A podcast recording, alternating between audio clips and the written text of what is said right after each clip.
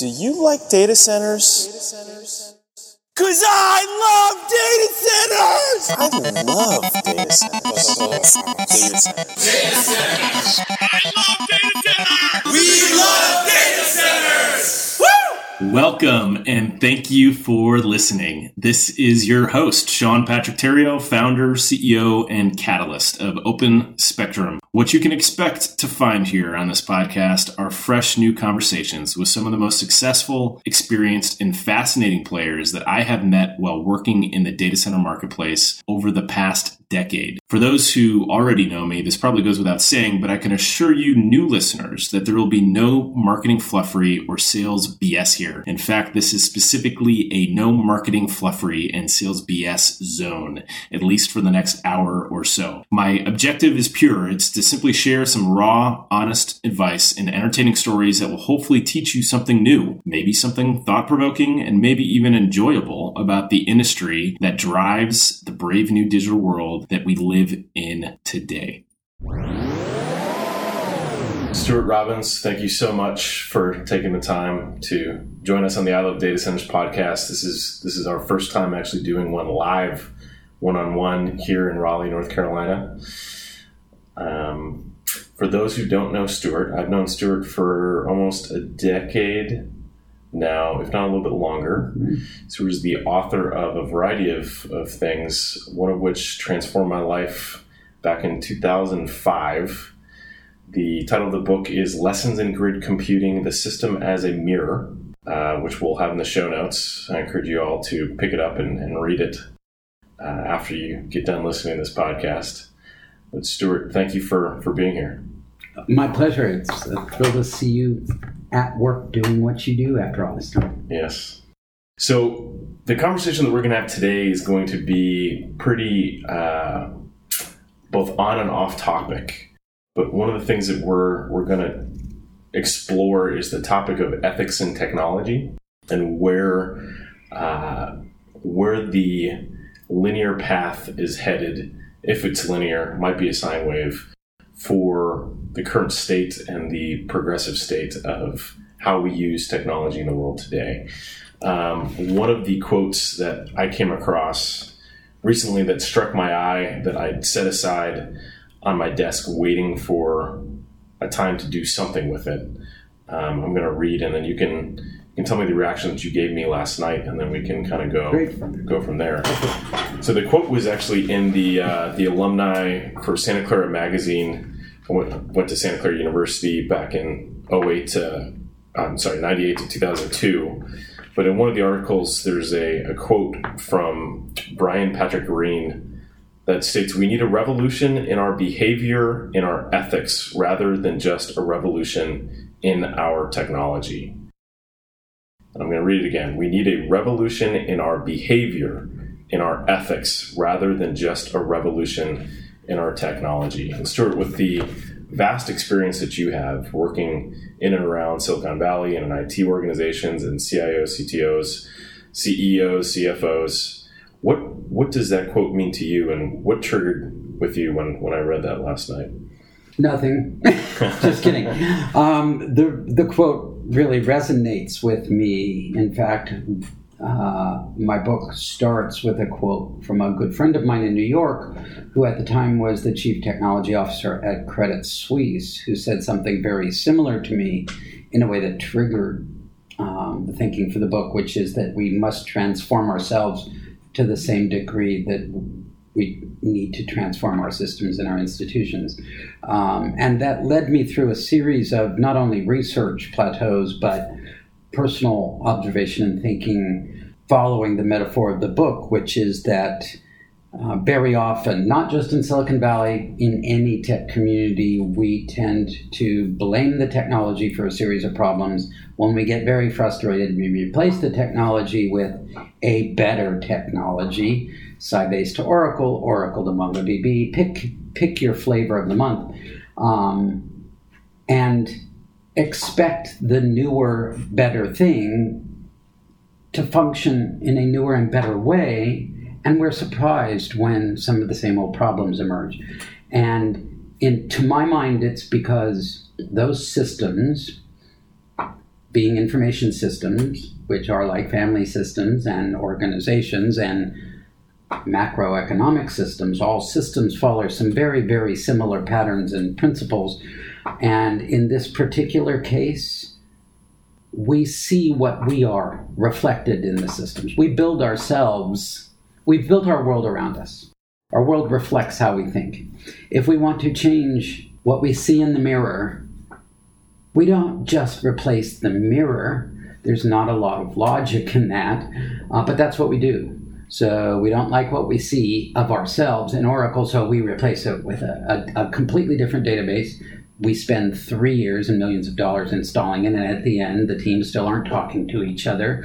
The data isn't synchronized. All of the things that still need to happen that we thought were architectural issues, but in fact, they're organizational issues. And we build them into the things that we construct and produce for our organizations to use when we do have so it's easy to say, but do I have proof that when you work it in reverse, things get better? And I have had, at least in my personal experience, and certainly um, colleagues' anecdotal experience, if you instead choose to fix the problem in the organization, the two engineers that aren't talking to each other, the two executives that hate each other, whatever it might be that is rippling down into the organization and then causing a similar lack of synchronicity in the system itself. Data is out of sync, expectations gone awry, customers don't like what it does, whatever that might be.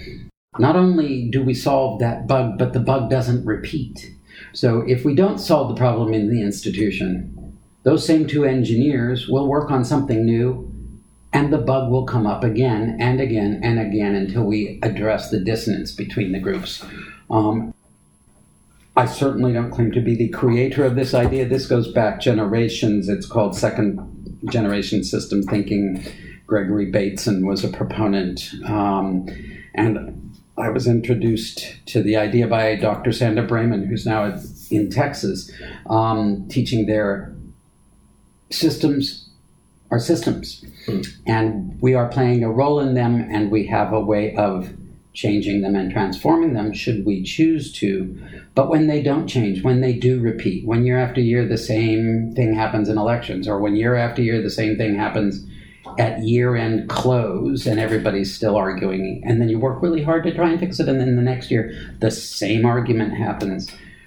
We need to step back and think okay, what is it in our organization, family slash business unit slash engineering team that is causing us to repeat this pattern and address that. And it's a really scary thing for some engineering organizations because they go into technology because they don't want to interact with people. Yeah. you know, and often a lot of people are very happy working in their cubicle. Yeah. One of the uh, the stories that you presented to me a long time ago, I think when we were at dinner for the first time or lunch at the first time in San Francisco, was how um, you could go into an organization and meet with the stakeholders, the the heads of the different departments and divisions, um, and spend a day or two just meeting them and talking to them about uh, their organization and their interdepartmental relationships with the other human beings that they work with. And you could then, at the end of those meetings, with a relatively high degree of accuracy, map the systems and the infrastructure that supported the organization without even seeing a logical diagram and of those systems. They hate this when I do it, and I have I have realized that it's kind of a parlor trick, and so you know in later. Um, client engagements, I didn't lead with this because people think it's a Houdini trick that somehow behind the scenes I've got a zillion people feeding me, you know, data models um, so that I could pull out the card that has been in their pocket all along. Um, and it's not that. Um, it's something a little bit easier to explain, and a lot of very sophisticated people just don't want to hear it, which is we wear our problems on the lapels of our jackets. We, we in the technology community, are far less sophisticated about organizational dynamics, organizational behavior, the kinds of things psychologists train many, many years to understand and see and recommend and help repair, hopefully.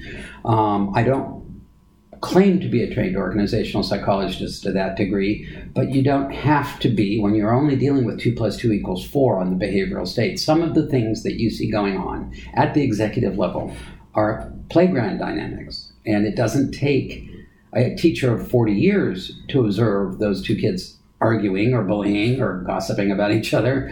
You know, the teaching intern that just came out of school could see it and help repair it. Um, also, outside eyes are a lot clearer than if you grow up inside the family to address the same problem. So, so how can this? Can you give a case study of how that might play out? So, you've got a great case study in the book. Uh, there, there are a couple. I'll talk about one of the book because it's far enough in the background that I don't think any of the players are still there. But this mm-hmm. was at Symantec around the time of right after the Veritas merger. So lots of system conflicts. We had two billion dollar companies being pressed into one, two sets of high powered executives being uh, ultimately pressed into one, two application teams, two hardware teams, two of everything.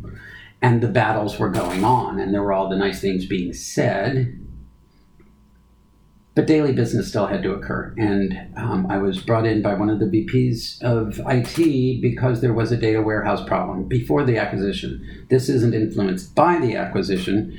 Um, they couldn't tie out their numbers. There was an argument between sales and finance and IT over what the golden master number set was that we're going to take to the street. And it was always off by different amounts, and it was always just it became the healthy argument at the end of every quarter between those three organizations. And they were convinced it was because the data warehouse had been architected incorrectly.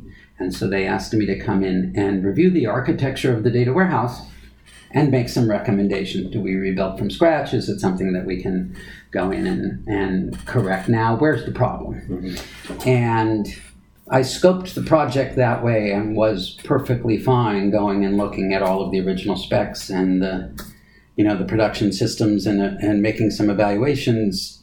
But I'm also meeting people and I'm also talking to them, getting to know them. And two days into it, an engineer comes up to me and says, Do you know about the other data warehouses? And I didn't until she mentioned it, and I started investigate. And the reason why they all got into arguments was because IT used IT's data warehouse, sales used its own sales ops data warehouse, finance had its own hybrid IT group, Shadow in the background building its own set of Hyperion modeling, um, because the three VPs did not trust each other. And as soon as I realized that, I realized that you can build a data warehouse. If you've got enough money and enough time, you can build a data warehouse that works pretty much the way you expect it to work. If you don't have enough money or you don't have enough time, you start descoping, and that's where you get into problems. But it's really a, a case of time and money. But in something like this, which would occur again and again and again, it was a people problem.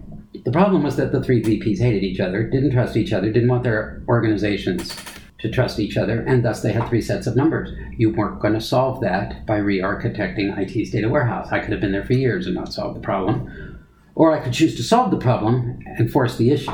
But it's a different problem to solve.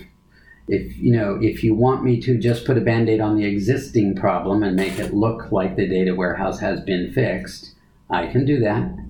I don't choose to do that. That's I'm not in the business of just generating billable hours to generate billable hours. That's that's plumbing that costs a lot of money and at the end looks the same.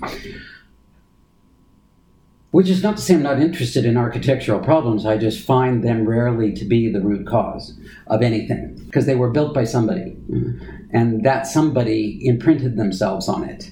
And that's where you go to solve a root problem, whatever it might be. And in this case, because of course, when I mentioned it to the three VPs individually, you guys have to get together to talk about this, they all refused.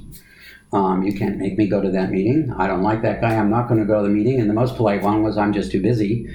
But they all were eventually willing to assign one of their direct reports as a second who had the power to make decisions and reflect news back to the executive. And I got those three people, representatives together with subject matter experts in each of the areas. So we had reporting issues, we had who owns customer data issues. We had all of the people represented. We created a data governance team.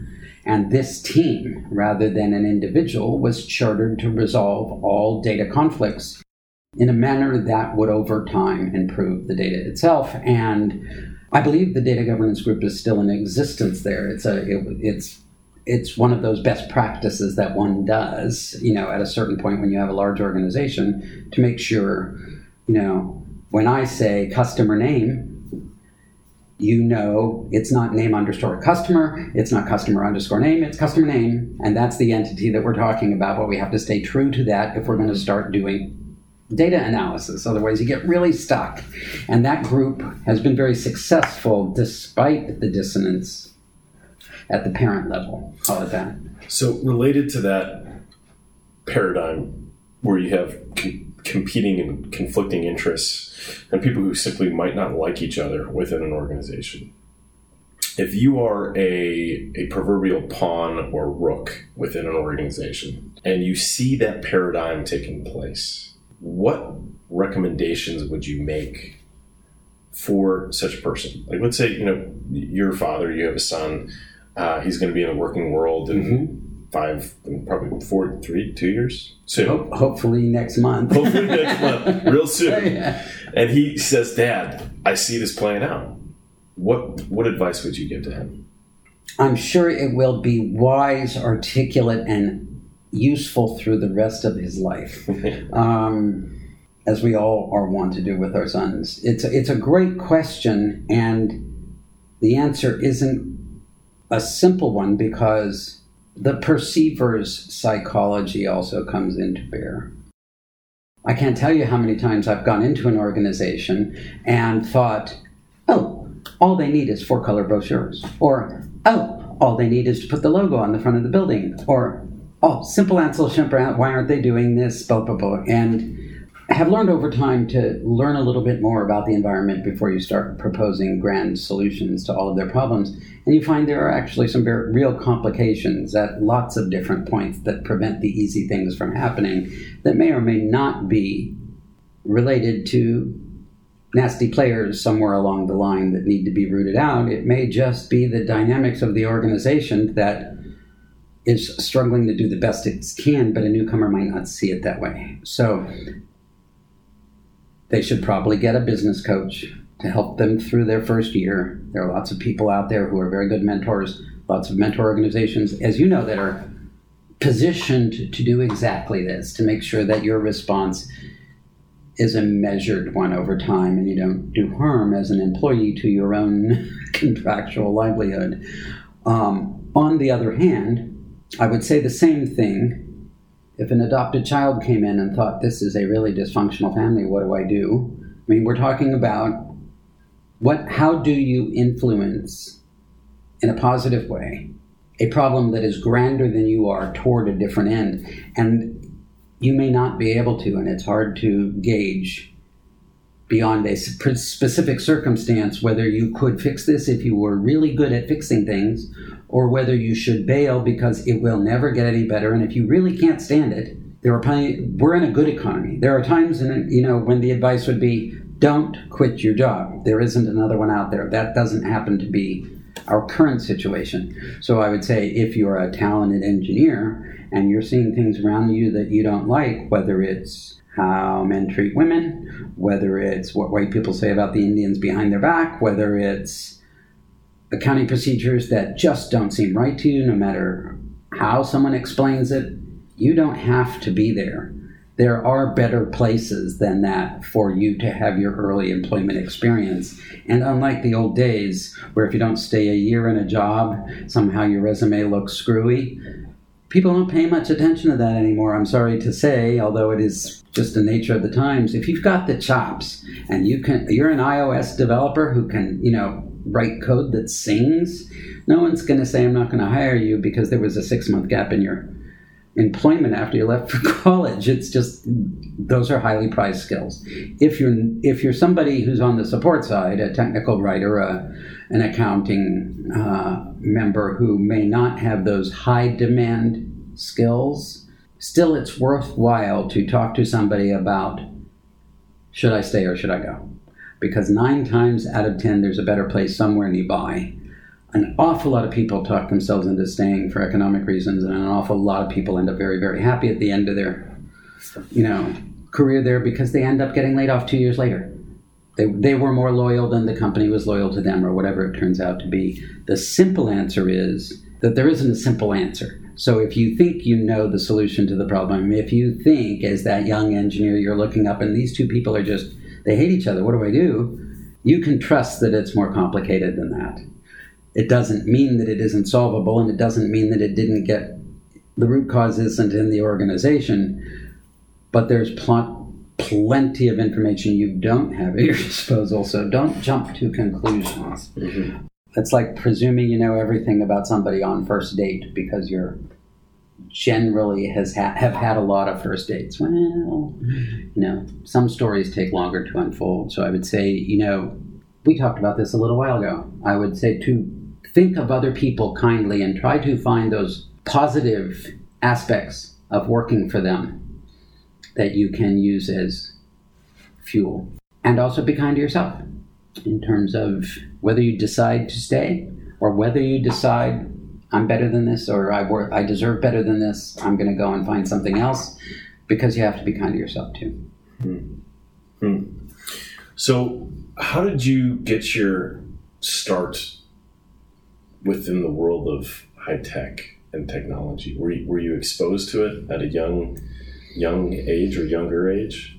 No, in fact, there were many people in late um, college, you know, high school reunions who, when I finally told them what I was doing, they would look at me and go, What? No one could have imagined that I ended up there. And it is a pretty eclectic route because before I got into Silicon Valley, I was a writer, um, not of any grand repute, but fascinated by words, fascinated by their order on the page, fascinated by sometimes the clarity is easy. Sometimes it's murky no matter how much work you put into trying to polish that rock. And that just happened to be the, the thing I was most fascinated by since I was 12 years old, you know, and, and pulled a book off a library shelf and go, I want to do this. This is something I could do. I want to do this. That said, so my first job in Silicon Valley turned out to be a technical writing job, you know, where by writing standards, procedures are not that hard to write they're not grammatically complex. An attentive writer can do a pretty good job on a, te- a technical manual. And at the time, every piece of software shipped in a box with a user guide, a reference manual, and a README first. And it, those three documents came out, and it, the user guide was big if it was a complicated piece of software. So you had a lot of work to do, and it had to be accurate. And every time the engineers changed the software, you had to go back and update the documentation. What occurred to me at a certain point as I became friends with software coders, many of whom had been music majors in college, many of whom played piano on the side, you know, at a jazz hotel or whatever it is. Whether it's C or Java or just plain old English like I write, these are languages. They have syntax, they have protocols, they have the right way to phrase certain things. You can phrase them efficiently.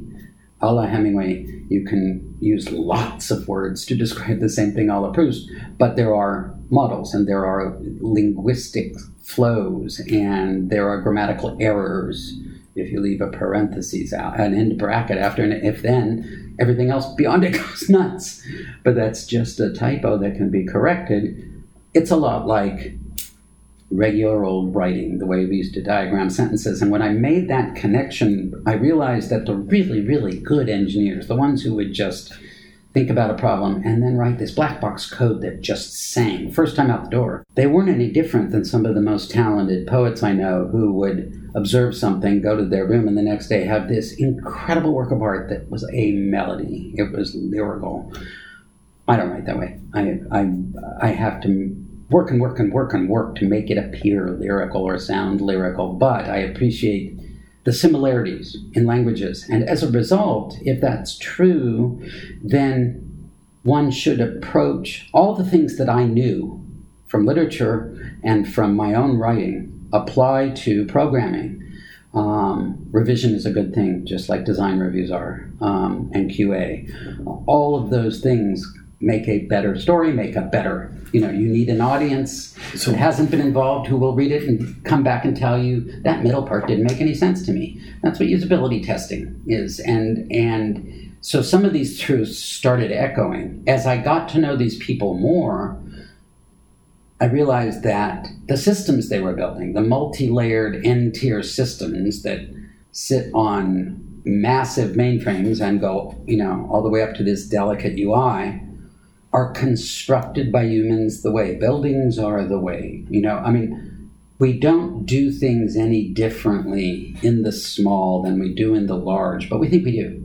So it doesn't occur to us that, and, you, and you'll remember this in the book, I have a picture of a circuit board I'm trying to remember the vendor's name to give them a credit, but I don't think they exist anymore. Just a plain old circuit board you could pull out of just about any printer. And go to Google Maps and go 10,000 feet over Vancouver or something, pick a residential neighborhood and compare the two pictures. They're very similar. There are boxes, there are straight lines, there are intersections, there are pathways through because we navigate our world in the same way, whether it's in the large or the small. We build things in the same way. We store precious things in the same way. We distribute power in the same way. We make mistakes the same way in both areas. And so the notion that an urban planner has nothing to offer a system chip designer is probably an error. And so I like the interdisciplinary problem solving that's going on in smart cities now because I think it's bringing together what we have intentionally forced apart in the early part of the industry. Because what we did was to say this is a special new field. All rules are unique to itself.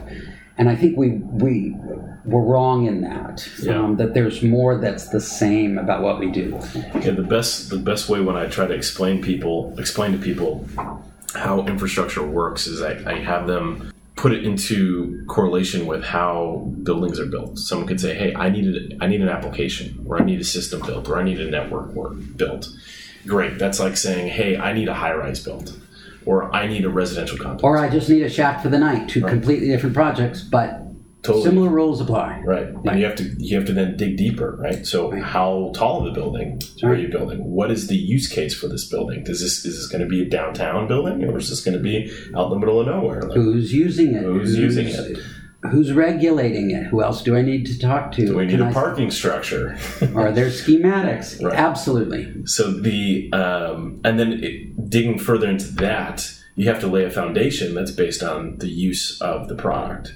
Um, and where I see most new app developers and whatnot, they say, "Well, this is going to be as big as Google," and yet the foundation that they're laying for the application or the program or the system is not that large. It's a teeny tiny foundation that can't scale, that will not scale.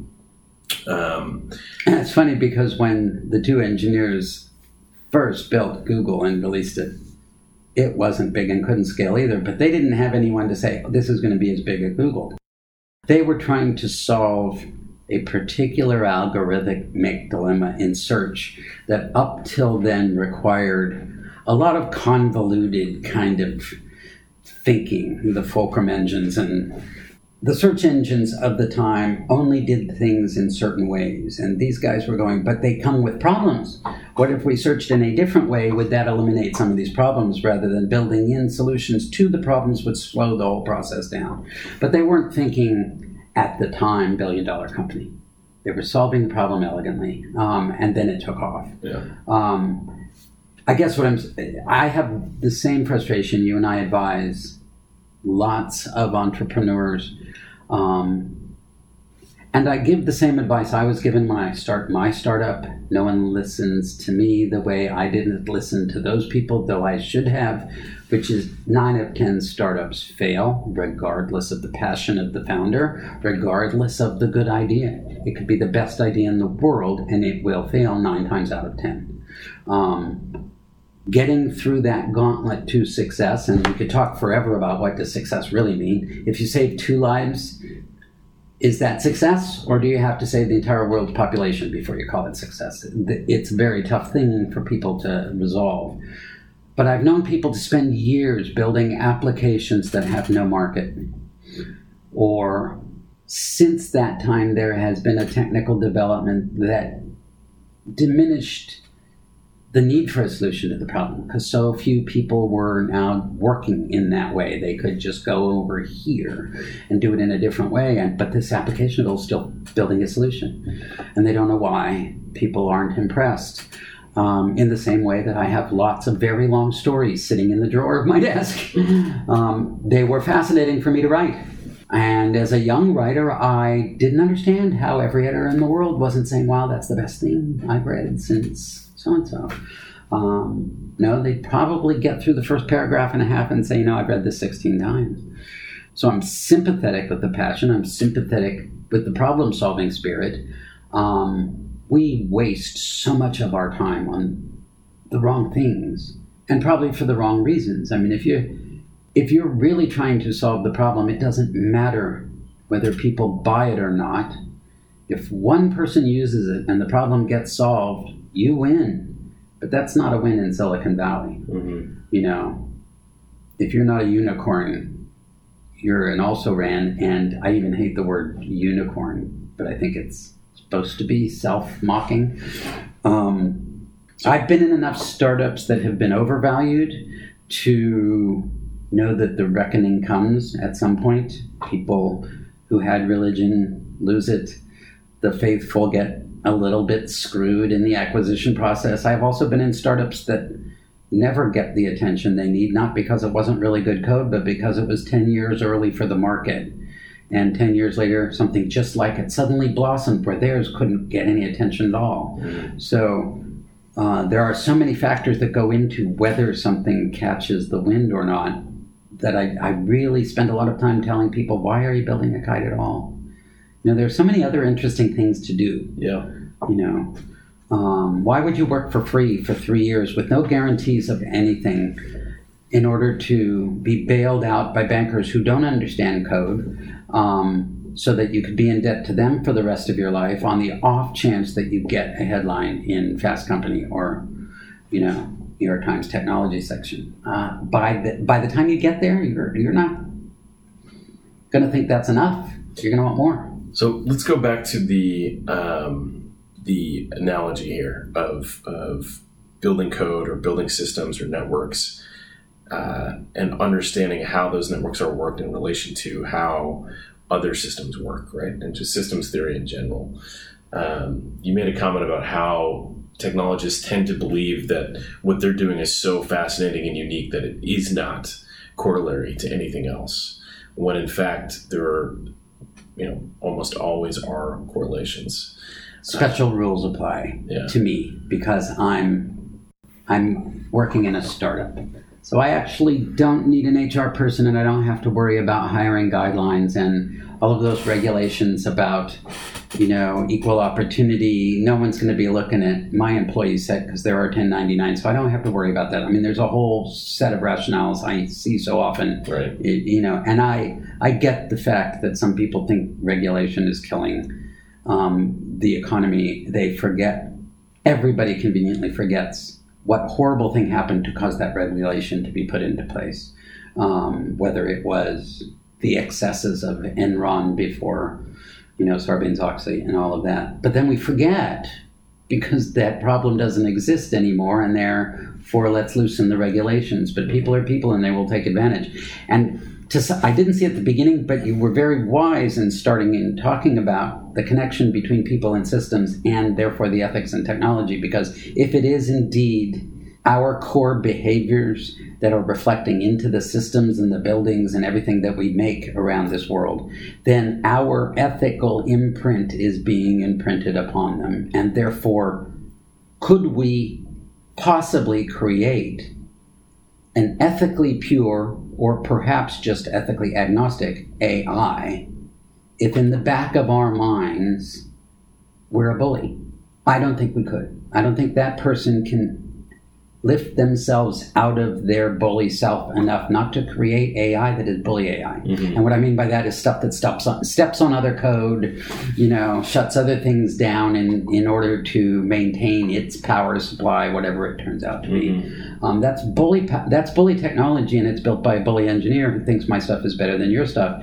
And it's that thinking that gets us in trouble, not the code itself. I mean, you know, reboot it, turn it off. But we forget the necessity for, and, I, and I'm sounding a little too overly poetic here, sorry about it, but washing our hands, the hands of our soul before we put our hands on the keyboard so that we don't unintentionally pass along um, the ill will that we are holding in our heart when we're writing code that someone else is going to be using, that it will affect them. And I'm not talking about viruses or anything like that. I'm just saying that there's a selfishness, there's a hubris, there's a um, I'm smarter because I'm a Stanford engineer than the engineers that come out of Indiana University. There's all sorts of variations of this me and them breach. And And again, that's that's system wide. That's not just technology companies. Absolutely. Any company. absolutely. And, And, in business. some in some ways tech is no different. Yeah.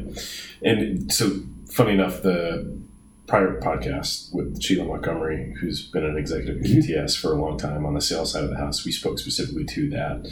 Um, and looking at who owns the business and the ethos of the people who run the business will help dictate the uh, culture within that business. So on that on that note, I've always found it interesting, and I've gotten into numerous conversations. I won't say debates because they're, they're conversations um, with people about this specific paradigm that used to drive me absolutely insane when I was in Silicon Valley. The the notion of culture being paramount within these new companies, these new startups to attract talent. Um, and that they care for their employees, that they want to go over and above to ensure that their employees have benefits, that they have free time, that they have whatever it might be. Um, that culture matters insofar as they can achieve success. And as we decided, uh, said earlier, that could be a lot of different things, but to a lot of these companies, success means being bought out, right? It means going public. It means having some massive windfall of, of money come into the firm. Probably layoffs before that in order to meet your numbers. Right. So the interesting paradigm there for me is that culture matters only insofar as that it is a tool that will get the business to a certain point, at which point culture goes out the window because more often than not when i see mergers and acquisitions going on and this is relevant because there's a lot of mergers and acquisitions going on within my industry the data center industry uh, and telecommunications industry and, and whatnot. Um, so more often than not what happens is the the dollars and cents of the deal are paramount. Culture is not paramount. So even though there may not be a cultural alignment there may be an economic, a perceived economic alignment that will then drive the merger and acquisition. To I, I, I've been through 19 acquisitions in my career for various companies, either on the buying or this, uh, you know, being acquired side. And I can tell you that none of them were successful. Not a single one met the publicly pronounced objectives of this wonderful combination of two brilliant entities.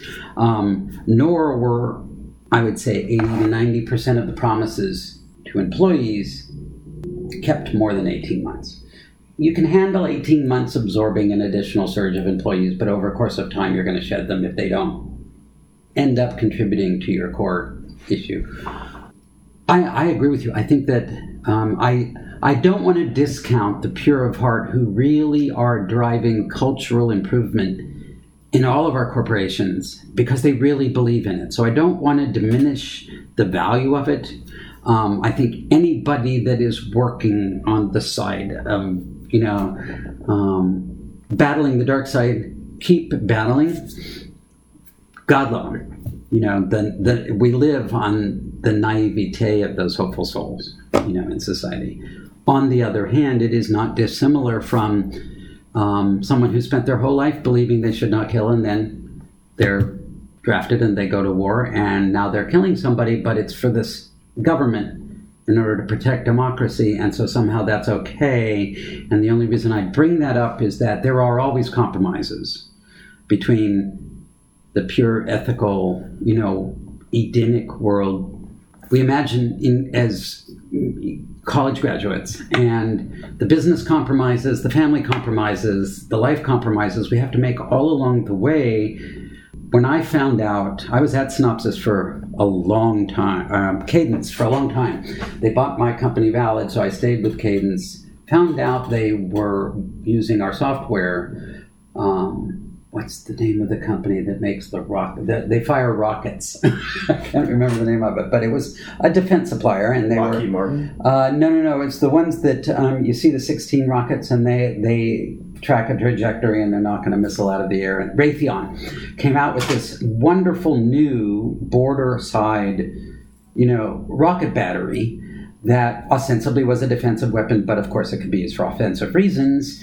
Who knows whether it's a passenger plane or a military plane? Doesn't matter. Um, and I had a friend who had been a CIO at Pepsi and a number of other places. He used to hate it when people talked about, you know, fire drills because in, in high tech, because he says that's nothing compared to being a coder on the front line in Iraq when the Raytheon missiles are misfiring and you know it's a bug in the code and you have to fix it right now. Now that's a fire drill of a different kind of sort. Right. And that's what he had done before he had come to the United States. He was a coder then, coder now, but different intensity involved. And I guess all I'm really saying is that I don't I don't want the cultural do-gooders, and many people would say I'm one of them, because when I come into a new place, I'm always talking about doing better for the teams and better communication and treating your people better and staffing up HR and all the things that bean counters will go, oh yeah, well of course we didn't want to make money, we could do all those things.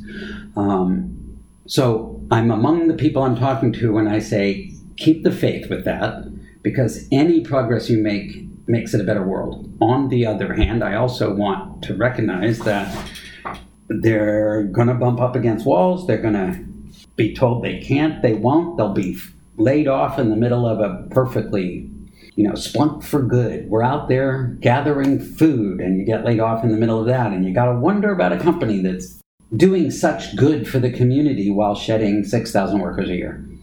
Company X, where I just came from. Um, that rhymes with Frisco. Sorry, I can't help myself. Um, they do amazingly good work uh, in their CSR organization, but they have survived for many, many years by shedding thousands of employees a year.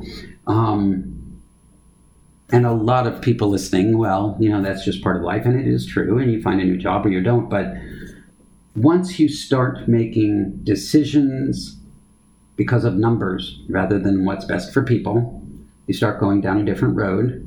Then you stop talking about employee satisfaction, but you're still talking about customer satisfaction, so you're not a bad guy. And then you move away from customer satisfaction and you start talking about shareholder satisfaction. And now we're, we've we've shed any care at all about the employees or the customers as long as the shareholders are happy. Um, none of whom we know, and they're all part of you know these large institutional funds, but somehow we're supposed to care about them mm-hmm. more than the person that's using the software we're selling them or the person that made the software that sell- we're selling them which is all kind of commodity right now including the people that do it So, so this revolution. I mean, to, to be blunt, Stuart, when were you born? No, so we can- so- 1953 1953. So.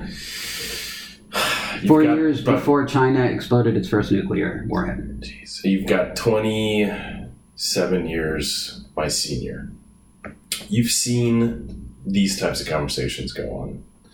had them and and remember them and love them because they're moments Right. that other people benefit from and there are so many people who are like balancing on the line that 5149 decision should i make a stand here? Should i open my mouth? Should i criticize my boss? Should i just shut up and take the salary check because i've got a kid and i've got a mortgage and my parents are about ready to go in the nursing home and Yeah. all of those compromises? And that's those moments in our lives which occur and reoccur and reoccur, and even for very wealthy people, they occur. Don't beat yourself up too much for not being that pure person you were in college. You've got responsibilities, and sometimes you have to make compromises to meet those commitments. Is, is it a good thing to cut your family salary off because you can't tolerate how your boss, you know, talks about them people? If I had done that, my wife would say, grow up, keep your mouth shut, and go back to work. Yeah. You don't have to like him to collect his paycheck. Yeah. True enough. So it's a balancing act, and life is one of those balancing acts. You know, uh, so I'm not the 80% of us that are in the middle of the very, very aggressive on one side and very, very aggressive on the other side, whatever item we're talking about, those purists, the corporate capitalists who have no concern for people, nor do they even say they have concern for people because their job is to make billions and billions of dollars. And so that's on the far right side. There are people like that who actually hold that as the highest value and have rationalized a whole thing around their business and their society as the ultimate good. And then on the other side, there are some very, very radical people who want everybody to shed every material thing ever built after the 1500s because it contains some history that has done wrong somewhere. Um, that purist notion is probably also just as error ridden in terms of its impact on humanity. But in the middle, or most of us are just trying to get through. We wish we lived in a more ethical world.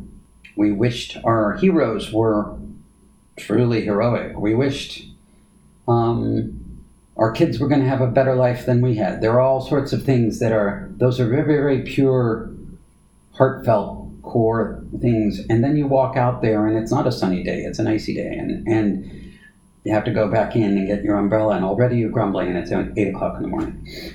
That happens. So, so where I was going with that though is not just to point out how much older you are than me and how much more experience you have, but how where are things trending, right? Because here, here's the the messaging that I hear coming out of Fast Company and coming out of Fortune and coming out of um, Entrepreneur Magazine and whatnot is that organizations are trying to attract this millennial generation, and they believe that this millennial generation has uh, for whatever reason, uh, they're more in tune with the uh, the dichotomy of those who have and have not. They're more in tune with um, wanting to give back and the social responsibility aspect of, of corporations. I don't disagree. So hold on, hold on, I'm not done. Many companies are doing that Yes. for this generation. Right. So my point is this though, is I see that being, you know, given my experience and my ethos and where I come from, they're almost facades and band-aids that are being put uh, or hand wavy at a, a client of mine who would always say, "Hey, it's just a bunch of sales, marketing, PR, hand wavy stuff going on over here to try to distract you from what's really going on within the organization." We see it in the political spectrum today. We see it on Wall Street today. We see it everywhere, right? There's just a bombardment of this hand wavy crap going on. So when organizations have these programs, they're a program, right? Or they say, here's our mission statement and here's our ethics as a business. I still go back to who owns the business and what is the ethos of the people who own the business because that will dictate how that business is going to treat you short term and long term. So I agree with you, and I do think that the the latest cultural trending, the transparency, the emphasis on diversity, are all good things, but they are all um, rather superficial because they aren't addressing the core mechanisms that drive those organizations. However, I would also say, and and and I mean this because I've worked with people who are genuine inside of not genuine institutions who do good work despite Right. the structure of the building around them, who care about their neighbors, not only their cubicle neighbors, but the strangers down the street, um, and are forcing their company to give back just a little bit more than they did the year before because they really want those people down the street to do better, whether it's a better house or better food for their kids or toys at Christmas. And those are pure of heart. I am not criticizing, nor should we want to put the brakes on those very genuine efforts, you know, inside of most companies because it hasn't filtered up. Because the fact of the matter is, you know, most goodness filters down into the soil. It doesn't go up. If you drive a social responsibility program in your organization, you're not spending all your time and energy trying to improve the lives of the people above you. In fact, it has nothing to do with the people above you, other than them giving you permission to take a day off to go build a house for Habitat for Humanity, which is a wonderful thing. You're you're trying to influence sideways and downward, mm-hmm. and as long as you're seeing that, as long as there is some positive social impact to what you're doing, don't stop. Just because the broader mechanism is advertising that goodness in the company in order to raise the stock price a little bit for the benefit of a few because that good work is still it's good work yeah. on its own and i don't want to diminish those people who are actually doing that work because there are more of them now than there used to be because of the trend yeah. however i agree with you in that there is an institutional a massive interconnected institutional bias toward self-protection self-aggrandizement self-defense um, and it will respond. The entity of corporations will res- snap, you know, like a Venus flytrap. If their profits are at risk, they will do anything they can when a risk enters the scene. And it doesn't have to be a bad player. It could be they'll knock it down if it looks like it's going to risk the next quarter's profits. Um, so, so answer, riddle me this: Do you see us trending? In a behavioral way from your paradigm in Silicon Valley, but just in general from what you see, towards more ethical behavior, right? Gosh, because I wish if, I could say yes. Yeah, I really do. If technology, if, if what we're saying is really you need to focus on your core uh, behavior, right, and your core ethics, and understanding who you are, how you operate, where you sit in relation to your peers, and hopefully um, having some concept and desire to do do good for others, right?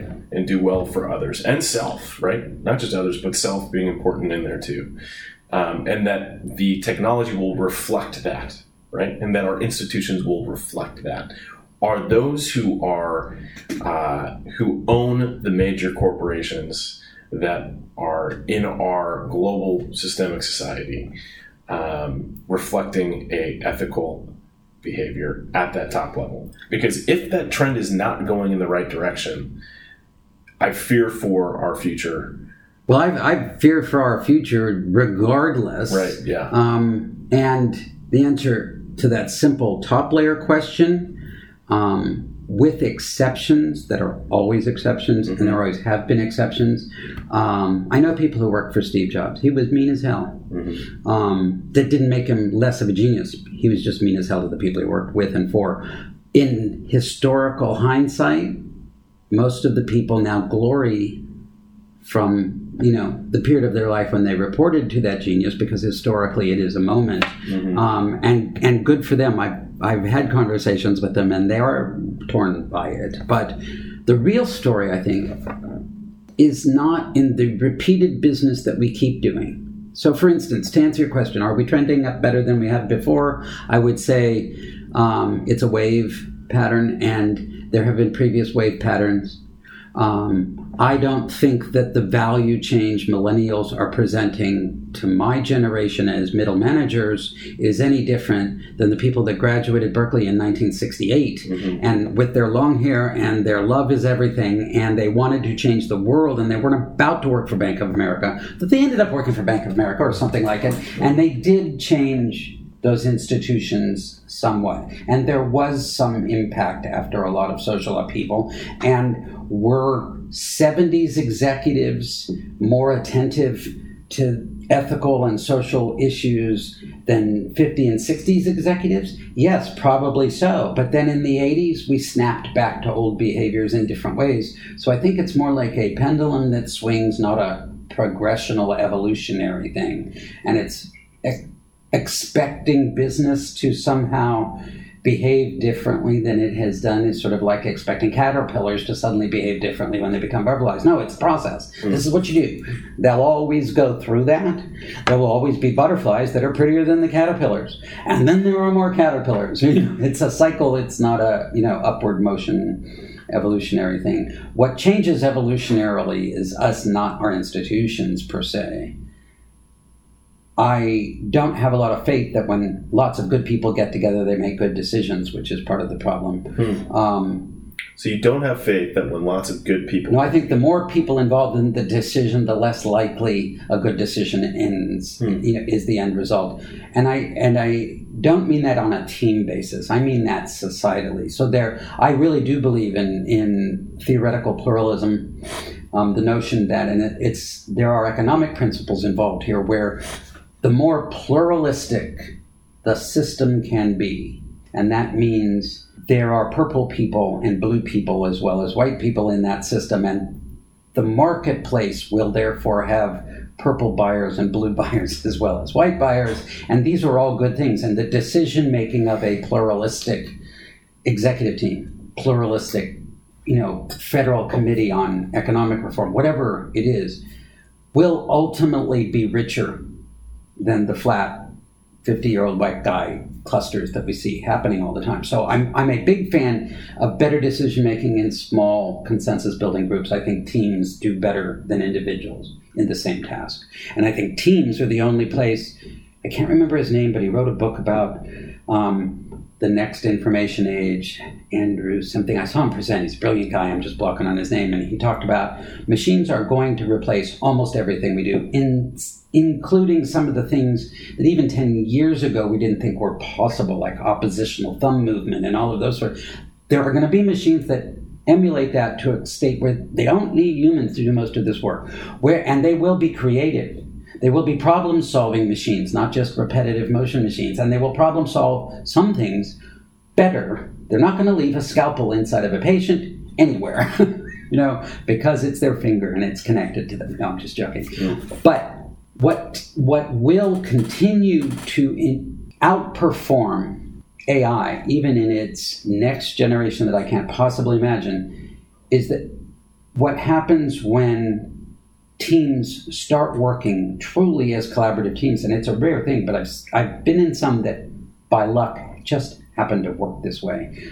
The end result product could not have been produced by a sequential string of actions among those same individuals. They were all had to be together brainstorming and coming up with options that they wouldn't have individually thought of, mm-hmm. provoking each other, you know, encouraging each other, supporting each other. Teamwork does things differently than AI will ever do it. And the team and and he wrote a whole book on this that where jobs will be in the future is the jobs that require humans to be in teams in critical tasks. Those will continue because robots can't do that.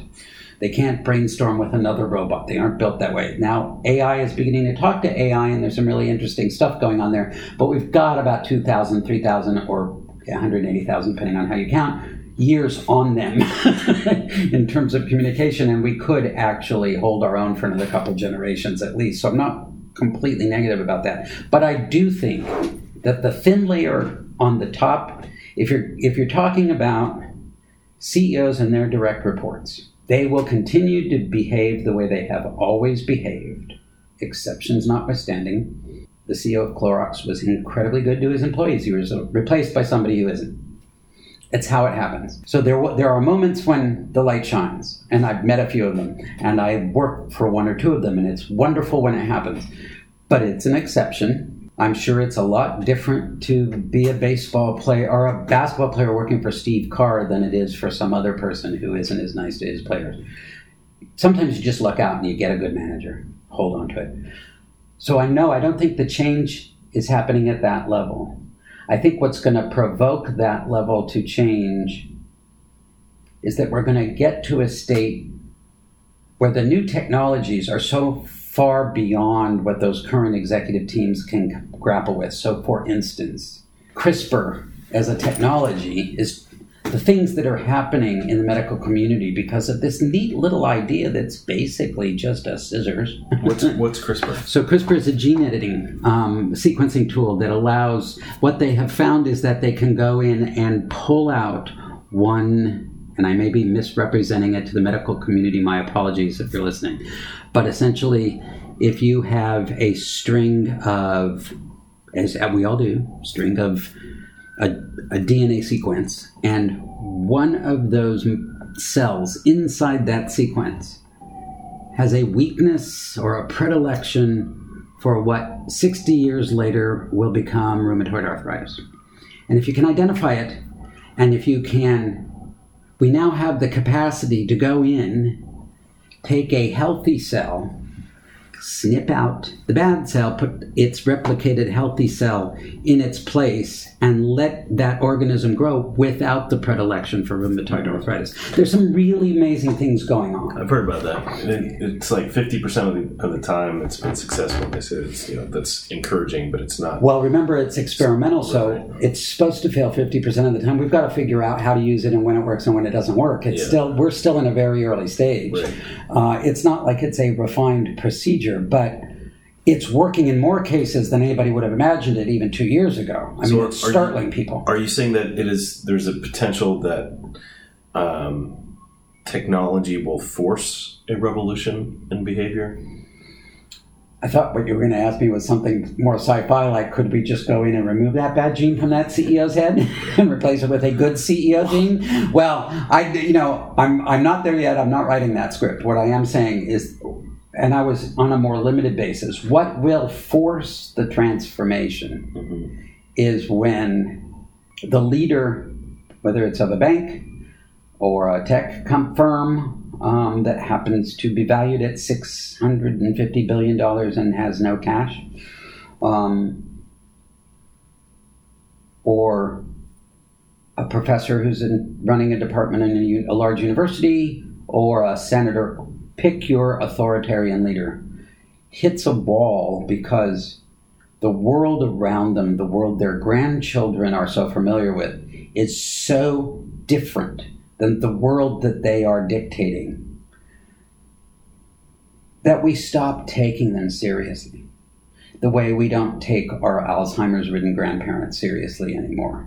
When we were 10 and they said something nasty, we might have even developed a, a you know a, a complex because my grandfather thinks I'm stupid and it would take me many many years to figure out no he just had a condition that caused him to say bad things to the people he cared the most about. Okay. Um, at that point, when I learned that thing, I categorized Grandpa in a very different classification of citizenry. He's not a decision maker in these family anymore. He's long past his point where he can impose his bad ethics on this existing family system like he has all along. So age does it, but I think rapid scientific development can also do it. Rapid historical change can also do it. It it is disruptive by nature. I do not think disruptive technology is going to disrupt society. I think the whole notion of disruptive technology is stupid because we want repeated, reliable pieces of software. We don't want things to disrupt our lives. We want to buy things that make them better predictably over time. Mm-hmm. So the notion that you strive to be disruptive and are rewarded for it sort of goes contrary to adding value to the world. I think, you know. However, that's just me and language, but I do think that the potential is there for a a generational casting out of a of, of a certain kind of business thinking. Now, if it didn't happen in the '60s because it came back in the '80s, is it just an immune system fighting its worst self and then coming back and then its worst self reemerges? I think it's probably more like that historically. I don't know enough. Mm-hmm. I haven't lived long enough to have seen it repeat three or four times. I guess it will repeat three or four times, in which case it's cyclical. So I guess the answer to your question is no, we aren't going to transform. We will not reach a higher state ever, but we will sometimes be at higher states than other times. Mm-hmm. And those are the times when we want to make a point, when we want to try and prove how people treat each other because there's an open, more of an open, warm reception to it. When we're in recessionary, downward, war driven cycles, not a good time to talk about we're not treating each other well because no one cares. They're just saying, as long as my family's safe. So you sort of have to go by the cycles, but I think it's more cyclical than it is evolutionary. So where are we in that cycle? About ready to dip. I think we, we're peaking, which is a great thing. It's great to live on the peak. You think we're peaking in terms of a ethical paradigm? And that we're going to be dipping down into a less ethical paradigm. If that's the case, I'm even more frightened than I already am. I think my son will wrestle both institutionally, professionally, hope to God, not personally, with meaner versions of what I've wrestled with in my life mm-hmm. um, come next generation. I think uh, there will be more ogres who are successful than angels in the next couple of generations in the same way that it was in the 40s and 50s. Um, and it's a sad thing to say, but I also think he's entirely capable and skilled in ways I never was of, of being able to manage through that. Um, I wish I was handing him a better world. Mm-hmm. Um, I don't believe we are. Um, I think maybe our parents' generation were the last one to even hope that was possible for their children um, because the change is too rapid. It's no longer things get better for this generation, then better for that generation, then better. It's more like within a generation, you have two economic cycles and two crises. That's within one generation. Mm-hmm. So you don't hand off to your kids anything that's better than before, as long as, because you just went through three bankruptcies and you're now wealthy again, you know, within one lifetime. So it's different in that regard because change happens so quickly. So the answer to your question is I don't think you should be depressed at what's coming. I've met your kids. They will be fine. Um, you will worry about them horribly, just like I worry about my son, just like my mom worried about me. Um, none of which has anything to do with they are happy or healthier, as you know. It's mm-hmm. just worry. Um, I'm not catastrophic in terms of nuclear war, current events notwithstanding. Um, but I do think institutionally, including you know military, uh, Eisenhower's military-industrial complex, which was in the late '50s, he comes out with this phrase, is rearing its ugly head again. So talk about did we fix it? Did we battle it down? No, it just kind of went underground. When it was not in vogue to charge six hundred dollars for a toilet, did they drop the price? No, they just no longer. We just no longer advertised much about it. We just kept it quiet. Now it's transparent, so we know about it again. But it doesn't change the, the, the corrupt side of things. Um, so, just throwing this out there, because one of the other thoughts that I have that I go to when I do get uh, kind of freaked out and depressed about the state of the global systems uh, mm-hmm. that we exist within is something that we spoke briefly about as we were walking around not too long ago. Um, about alternate universes, right, or alternate paradigms. And what if in this reality there are alternate paradigms? And it just happens to be that one of the paradigms and paradoxes that we are uh, in tune with or accustomed to hearing about happens to be the paradigm that is pretty frightening, right? When there's another paradigm that exists. And if we aligned ourselves with that one, individuals and mm-hmm. organizations that are living with ethics, in accordance with ethics. Um, the older I get, the more people I meet who are in those positions of ownership uh, of organizations who do, quote unquote, I think, get it, right? Mm-hmm. Get the conversation that we're having and um, can follow it and understand it.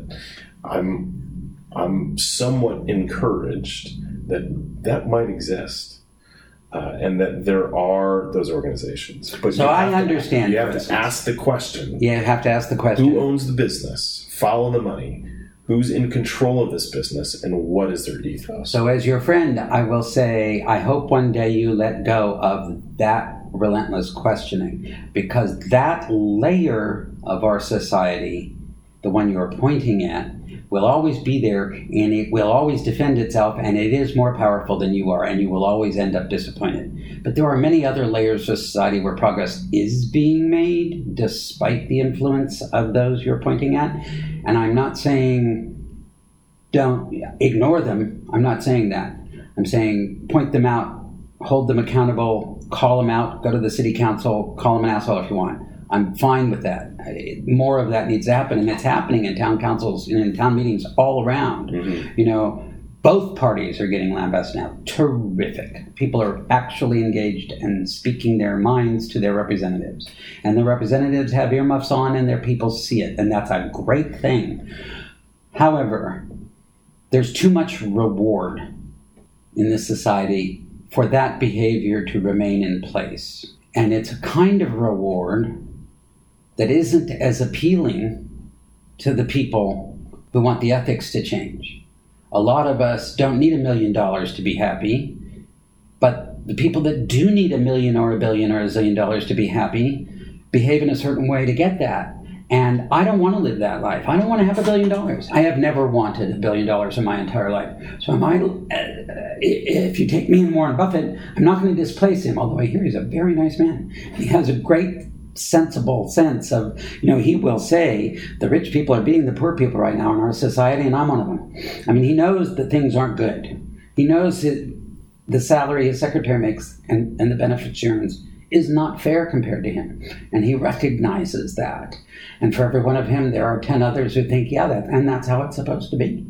And as long as I'm in power, that's how it's going to be. And there isn't any be you can't dislodge them from power without becoming them.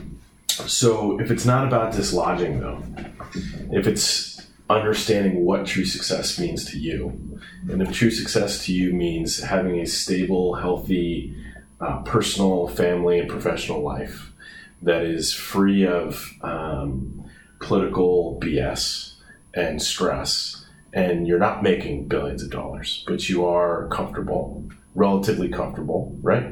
And your position in your neighborhood is influence, influencing in a positive way your neighbors, and right. there are benefits to be accrued with that. Um, you know, I studied Aikido in an earlier life, and, you, and it began with a sense the founder believed if he could calm himself from all warlike thinking and behavior, just himself, then he could then work on and be sure of it, absolutely sure of it, completely out of his system then he could work on he and his practicing partner, just the two of them. And if the two of them can get to a state where they have eliminated any warlike, aggressive, injury causing behavior, they could then turn to partners, and now there are four of them.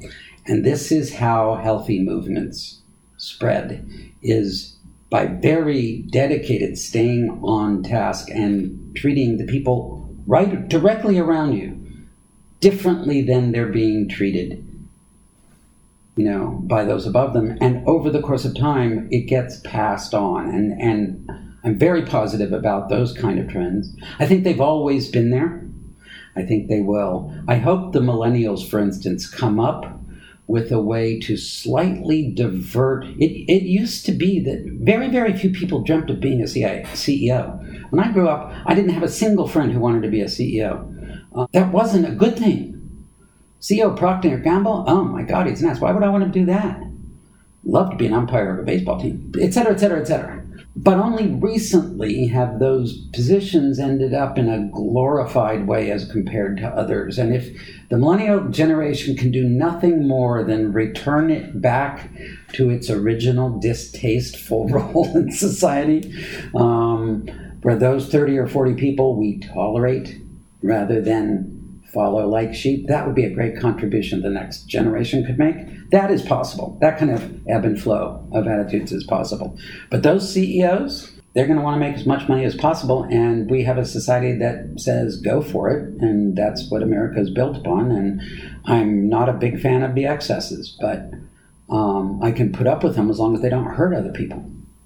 I just don't want to be one even though I tried. I mean, even you know, I don't want to be one, never wanted to be one, and there I was trying to do a start, be a CEO of a startup in 2001. Mm-hmm. Um, it's very seductive, the visionary path. Yeah. So, if if the re- revolution of behavior and ethics, I guess, as we're as through the course of this conversation, as I'm contemplating that that line that has been sitting on my desk for a while now maybe it's a revolution in how we define success. And if if you know the generation in the workforce that's young and capable and able and will be assuming control over the next 10 15 years of a lot of these institutions um, can redefine what success truly means to them and that it's not having a billion dollars it's not having you know the proverbial uh, biggest expletive in the room it's living a balanced life um, and some would argue that balance is impossible, and I wouldn't necessarily disagree with that. But striving towards uh, not wealth, but striving towards caring for oneself and other people. You know, it's like peace and harmony and health and all of those things. Is it possible to be completely healthy for an entire lifetime? No, it's not. Doesn't mean you don't strive to be as healthy as possible. Mm-hmm. Um, is it possible to do nothing but kind deeds for your entire life? I would like to think there are people for whom it is possible. Mm-hmm. I have never met anybody who has achieved that state of grace, but I have met a lot of people who have stunned me with acts of kindnesses at the most stressful times. Um, if we can emphasize those behaviors, mm-hmm. yes, a pendulum will swing back to its center point. That's the best we can ask for rather than living at the extremes, and I do think we're in an extreme state now. I would love people to like each other more than they do generally these days. We're kind of tribal now. We're kind of us versus them. Um, and it's interesting because though there are remnants of the sexism of the 50s and 60s and the racism of the 30s, 40s, 50s, here now it's much more about class distinction. It is it is really becoming obvious that it is the haves and the have nots we were distracted by race because we thought that was the problem. That was a manifestation of a horrible problem. And we thought it was women not having rights. And it was a manifestation of a horrible problem. But the core problem that we wrestle with, one that you've been asking me, is will the haves ever become better people so that the have nots can have better lives? And that I don't know about. That might require a revolution. And what disturbs me about the term is that revolutions are usually very painful mm-hmm. for all sorts of innocent people.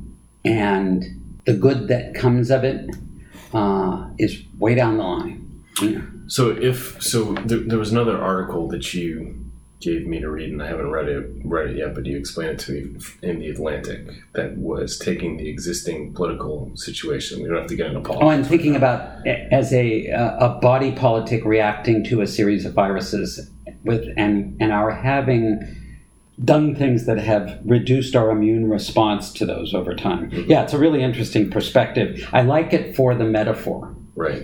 Um, it isn't necessarily a positive metaphor um, because the patient's pretty sick, and there aren't research teams out there working right now on a cure for this disease the way you know you would like to think people are working well, for maybe, cancer. Maybe there cancer. are though. Um, I think there are, and I think they're called uh, ministers and you know rabbis, and and I think they're youth counselors, and I think they're street musicians, and I think there are all sorts of people who are working on the cure to that. Um, those aren't the people the virus affects. I don't think um, those people have always been immune. The rest of the people look down on them because they don't put the dollar as the highest value and the tech community is really torn mm-hmm. because we want to do things that improve people's lives. I can't tell you how many times I've heard that in different company brochures. You know, our product, our service, our company, the, you know, do they say that because they feel like they need to say that and have some sort of larger purpose value position, or do they say that because they? I've been in so many presentations where I ask core... people to just cross the phrase out. Yeah. Just to, I tell them to cross the phrase out and repeat the presentation and tell me if it feels any different. And most of the time, it just feels like they edited a phrase out, and that tells you something. Yeah. Um, it's usually an add-on. It's usually because that's what people want to hear. And when you're pitching for venture money, you tell them what they want to hear. That's a big rule that some people learn early and some people learn late. But when you're talking to them, You've got to keep them engaged and tell them what they want to hear, and then maybe they will give you some money in return. And that's a weird life, and it has nothing to do with technology. So, going back to that analogy, though, of the system as a mirror, right? So, if our. So, right now, we're ugly, we're fat, yeah. we're ill dressed, we're wearing clothes that either belonged on somebody else or are in really bad shape now, but certainly don't fit us well. And we have no clue how to make ourselves appear better in time for the date that's knocking at our door. So if you're if you're ill to that extent, what cures that illness? What boosts the white cell count in your body? Well, that's a great question. To continue the metaphor in a really stupid way, if that date turns out and you're lucky enough to be socially engaged with someone who cares about you for God knows a reason, despite how ugly you are and despite the wardrobe you're wearing, for some reason they see a gem in there and they fall in love with you and you fall in love with them, she'll probably get you dressing better. She will probably get you behaving better in a public setting. She will probably, if she does a really good job, balance you out in the workplace. All of those good things will happen if you're not so sick that you think, oh God, she's not the right one for me. you know? Um, so there are loving relationships that are transformative. Mm-hmm. Um, there are spiritual relationships that are transformative. Yeah. There are few business relationships that are transformative. What we forget, those of us who are drawn toward transformative trends, for ourselves and our principles and our you know and our and just our journey through life. And we end up in business for all sorts of reasons that are as much coincidental as anything else. We happen to be good at it or we did a job for somebody and then we got offered another job for somebody. Now i'm a businessman. You're talking to me because i'm a three-time cio not a poet. Which is not to say you don't enjoy that i'm a poet but that's not why what led us here today. And those of us who are in the middle worry more than the rest of them and fret and um, i think another generation now there will be another generation of those of us who are stuck in the middle. We shouldn't be in business. If we really care about our fellow human beings the way i know you do and the way i do we shouldn't have ever gotten into business. We just we just ended up in there for whatever reasons we had a knack, we had a skill. People listened to us, followed us. So what We should had we, a couple be of doing? good We should be pastors. We should be street musicians. You should be the poet that you. I know You could be running the. American Red Cross and still earning two million dollars a year, but doing a much better job. The person Well, what if what if you can be a pastor in the workplace? What if you in the workplace can live? find me one that lasts eighteen months. Really? Mhm. I know many, Stuart. I know many. In fact, there's numerous books that have been written on that very topic alone. One of which I read years before your book that transformed my life because I said, "Hey, I'm gonna go become a pastor because I don't want to go into that life." Right. And what I realize is that my flock is everyone that I deal with on a daily basis. They're my clients, they're my employees, they're my partners. That's my flock. And my prediction, I hope I'm wrong. Yeah. God, I hope I'm wrong. Yeah. My prediction is there will come a day Mhm. when there is a very big deal in front of you that your pastorly values will be telling you walk away from and your business will require. You know what? I did. That's why I started my own business. I'm not, I know I'm talking about this business as it flourishes.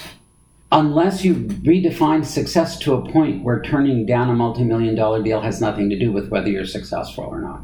If you can get to that place, I look forward to tracking your career, but I always look forward to tracking your career. So um, I'm not saying there aren't people who can't pull that off. I'm saying that they, the their orbits will not be powerful enough to change Mars from its orbit. Mars is in orbit as it's going to be.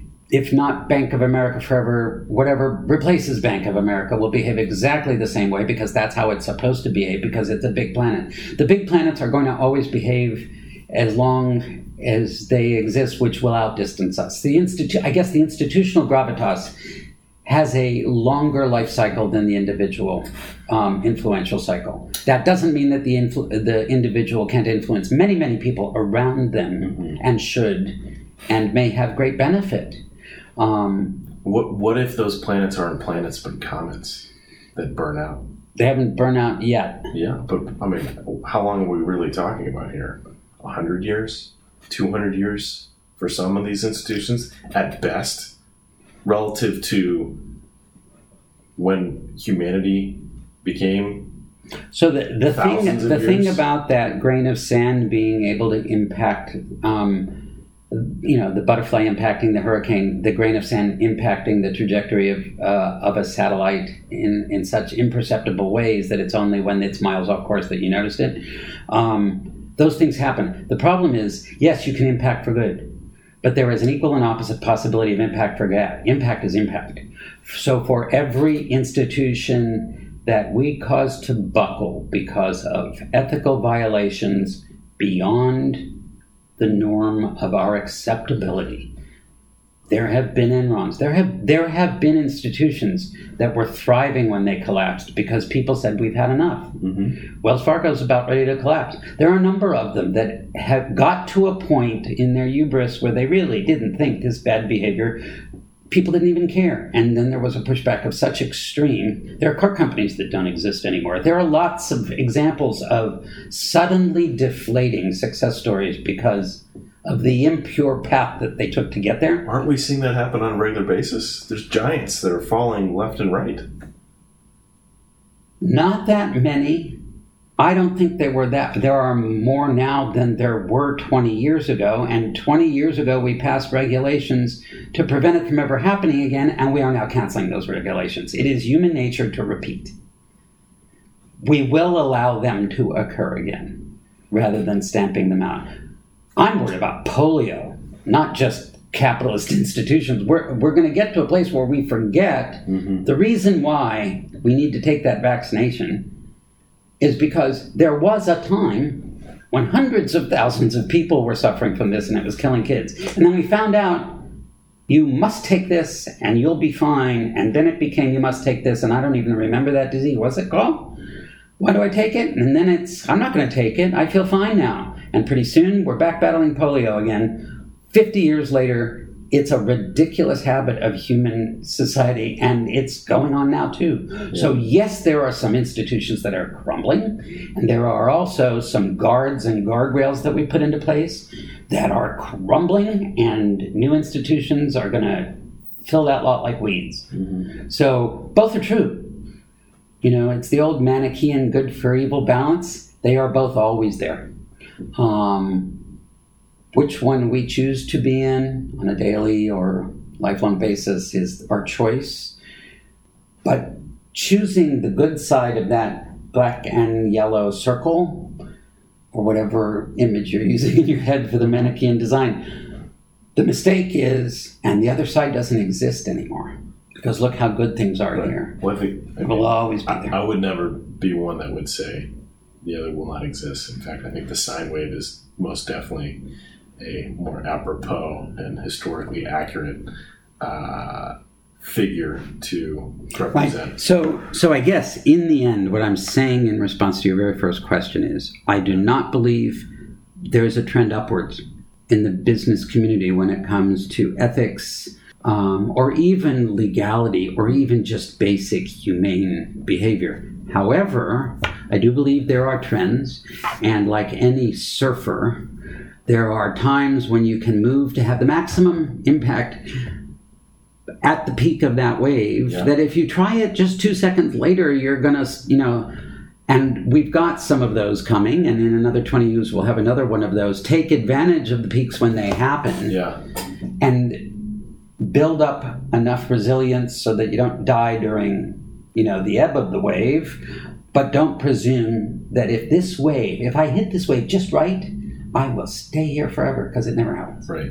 you know Yeah. so i guess on an individual level are there more people now thinking this way than there were 100 years ago i don't know Well, there's billions more people today than there were 100 years ago. true mathematically So we could mathematically, probably yes, say both ends. so so we're trending upward by number Yeah, not a bad thing we're trending downward by Uh-huh. number, probably. I don't know. There are probably a few criminal criminal enterprises that just simply don't exist anymore because they can't. I don't know off the top of my head, but they're still bank robbers, right? Yeah, Um, but there are fewer of them with guns at the tellers stations because they're logging into Bitcoin and taking them that way. Um, crypto robbers. so not a trend, but we're peaking right now on a wave, and there are things you can do at the peak of a successful economic cycle Mm-hmm. that not only minimizes the downturn because it's wise and it's you know it's there are safety nets you can provide if you're inclined to provide them for those that will need them a lot more than you do when the wave crashes. There are things you can do. There will be times when we can't do those same things. And so are we getting better at taking advantage of those peak times? I would like to think so because that's humanity and that's progress. And and the streets are cleaner and the buildings are nicer to look at and better air conditioned and they last longer and they don't crumble in earthquakes as much as they used to. So there is progress Mhm. in lots of different places. We're living longer lives. Yeah. Uh, we're, I was going to say we're treating each other better, but I'm going to take that one back. Yeah. So I think the conclusion is we're both hopeful and cynical at the same time. Because it's a wave. Because it's- yeah, yeah. Which, remember, according to the Tao physics, is also a particle. and with that, I'll Yeah. close by saying I love data centers. I was going to ask you. Um, well, thank you, Stuart. This has been a very fun conversation. Next time we'll talk data centers. I have I, I have lots of really cool stories to tell about data centers. Well, there will be next time. Good, good, good. I don't know if we're capable of just narrowing our conversation to just data centers. But Now the question is if if we ever post this, but that's another question for another time. Maybe Laura should give us some advice on that one. it'll be posted. All right. Thank you, Stuart. So there you have it, folks. I hope you enjoyed the interview. And before I sign off, I really need you to know that we really do love data centers over here at Open Spectrum. It's not just a, a catchy tagline for a podcast. They are our passion and our livelihood. And I encourage you to learn more about how we serve buyers, service providers, agents, master agents, and investors in the data center hosting, network, and cloud services space. Uh, you can check out our website at www.openspectruminc.com, where you can download a mountain of free content that we produce, such as the numerous regional market reports and excerpts from our book, the Data Center Colocation Industry Playbook, that is now on its fourth edition. And I think at this point we've sold close to over 1,200 copies of the book. You can also read the show notes and links from this podcast at www.openspectruminc.com forward slash I love data centers. Have a great week, and I will see you and, and hopefully hear from you soon.